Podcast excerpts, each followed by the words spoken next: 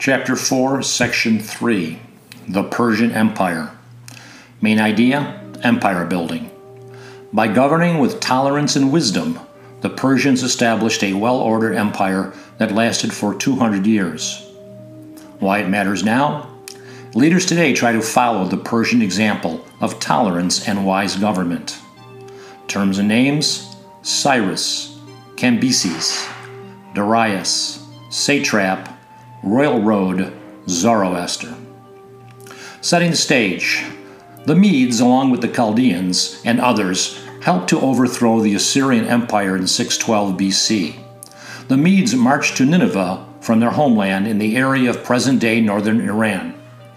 Meanwhile, the Medes' close neighbor to the south, Persia, began to expand its horizons and territorial ambitions. The rise of Persia. The Assyrians employed military force to control a vast empire. In contrast, the Persians based their empire on tolerance and diplomacy. They relied on a strong military to back up their policies. Ancient Persia included what today is Iran. The Persian homeland. Indo Europeans first migrated from Central Europe and southern Russia to the mountains and plateaus east of the Fertile Crescent around 1000 BC. This area ex- extended from the Caspian Sea in the north to the Persian Gulf in the south. In addition to fertile farmland, ancient Iran boasted a wealth of minerals. These included copper, lead, gold, silver, and gleaming blue lapis lazuli. A thriving trade in these minerals put the settlers in contact with their neighbors to the east and the west. At first, dozens of tiny kingdoms occupied the region. Eventually, two major powers emerged the Medes and the Persians. In time, a remarkable ruler would lead Persia to dominate the Medes and found a huge empire. Cyrus the Great founds an empire. The rest of the world paid little attention to the Persians until 550 BC. In that year, Cyrus, Persia's king, began to conquer several neighboring kingdoms. Cyrus is a military genius leading his army from victory to victory between 550 and 539 BC. In time, Cyrus controlled an empire that spanned 2,000 miles, from the Indus River in the east to Anatolia in the west.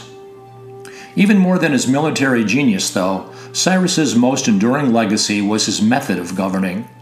His kindness toward conquered peoples revealed a wise and tolerant view of empire.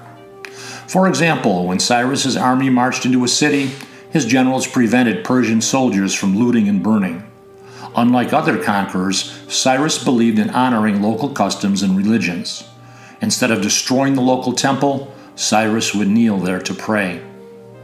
Cyrus also allowed the Jews who had been driven from their homeland by the Babylonians to return to Jerusalem in 538 BC. Under Persian rule, the Jews rebuilt their city and temple. The Jews were forever grateful to Cyrus, whom they considered one of God's anointed ones. The Hebrew prophet Ezra tells of Cyrus's kindness. This is the word of Cyrus, king of Persia. The Lord, the God of heaven, has given me all the kingdoms of the earth, and he himself has charged me to build him a house at Jerusalem in Judah.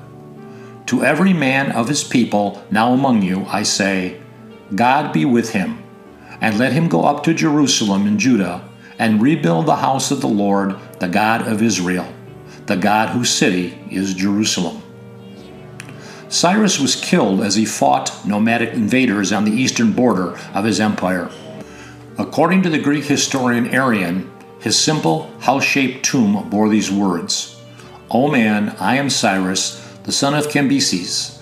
I established the Persian Empire and was king of Asia. Do not begrudge me my memorial. Persian rule. The task of unifying conquered territories fell to rulers who followed Cyrus. They succeeded by combining Persian control with local self government. Cambyses and Darius. Cyrus died in 530 BC. His son Cambyses, named after Cyrus's father, expanded the Persian Empire by conquering Egypt. However, the son neglected to follow his father's wise example. Cambyses scorned the Egyptian religion. He ordered the images of Egyptian gods to be burned. after ruling for only eight years, Cambyses died. Immediately, widespread rebellions broke out across the empire. Persian control had seemed strong a decade earlier. It now seemed surprisingly fragile.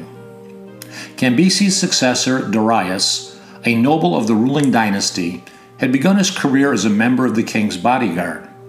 An elite group of Persian soldiers, the 10,000 Immortals, helped Darius seize the throne around 522 BC. Darius spent the first three years of his reign putting down revolts. He spent the next few years establishing a well organized and efficient administration.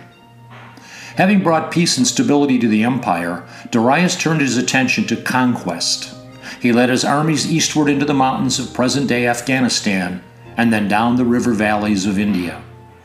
The immense Persian Empire now extended over 2,500 miles, embracing Egypt and Anatolia in the west, part of India in the east, and the Fertile Crescent in the center. Darius's only failure was his inability to conquer Greece. Provinces and satraps. Although Darius was a great warrior, his real genius lay in administration. To govern his sprawling empire, Darius divided it into 20 provinces. These provinces were roughly similar to the homelands of the different groups of people who lived within the Persian Empire. Under Persian rule, the people of each province still practiced their own religion. They also spoke their own language and followed many of their own laws. This administrative policy of many groups, sometimes called nationalities, living by their own laws within one empire was repeatedly practiced in Southwest Asia. Although tolerant of many groups within his empire, Darius still ruled with absolute power. In each province, Darius installed a governor called a satrap, who ruled locally. Darius also appointed a military leader and a tax collector for each province. To ensure the loyalty of these officials, Darius sent out inspectors known as the king's eyes and ears. Two other tools helped Darius hold together his empire. An excellent system of roads allowed Darius to communicate quickly with the most distant parts of the empire. The famous Royal Road, for example, ran from Susa in Persia to Sardis in Anatolia, a distance of 1,677 miles. Darius borrowed the second tool manufacturing metal coins from the Lydians of Asia Minor. For the first time, coins of a standard value circulated throughout an extended empire. People no longer had to weigh and measure odd pieces of gold or silver to pay for what they bought. The network roads and the wide use of standardized coins promoted trade. Trade, in turn, helped to hold together the empire.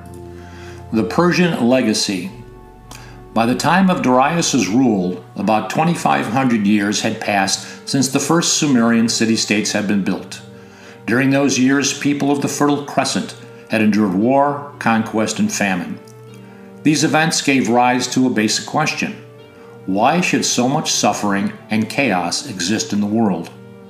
A Persian prophet named Zoroaster, who lived around 600 BC, offered an answer. Zoroaster's teaching. Zoroaster taught that the earth is a battleground where a great struggle is fought between the spirit of good and the spirit of evil. Each person, Zoroaster preached, is expected to take part in this struggle. The Zoroastrian religion teaches a belief in one God, Ahura Mazda. At the end of time, Ahura Mazda will judge everyone according to how well he or she fought the battle for good. Traces of Zoroastrianism such as the concept of Satan and a belief in angels, can be found in Judaism, Christianity, and Islam. After the Muslim conquest of Persia in the AD 600s, the Zoroastrian religion declined. Some groups carried the faith eastward to India. Zoroastrianism also was an important influence in the development of Manichaeism, a religious system that competed with early Christianity for believers. The cult of Mithra, a Zoroastrian god, spread westward to become a popular religion among the military legions in the Roman Empire. Today, modern Zoroastrians continue to observe the religion's traditions in several countries, including Iran and India, where its followers are called Parsis. Political order. Through their tolerance and good government, the Persians brought political order to Southwest Asia. They preserved ideas from earlier civilizations and found new ways to live and rule.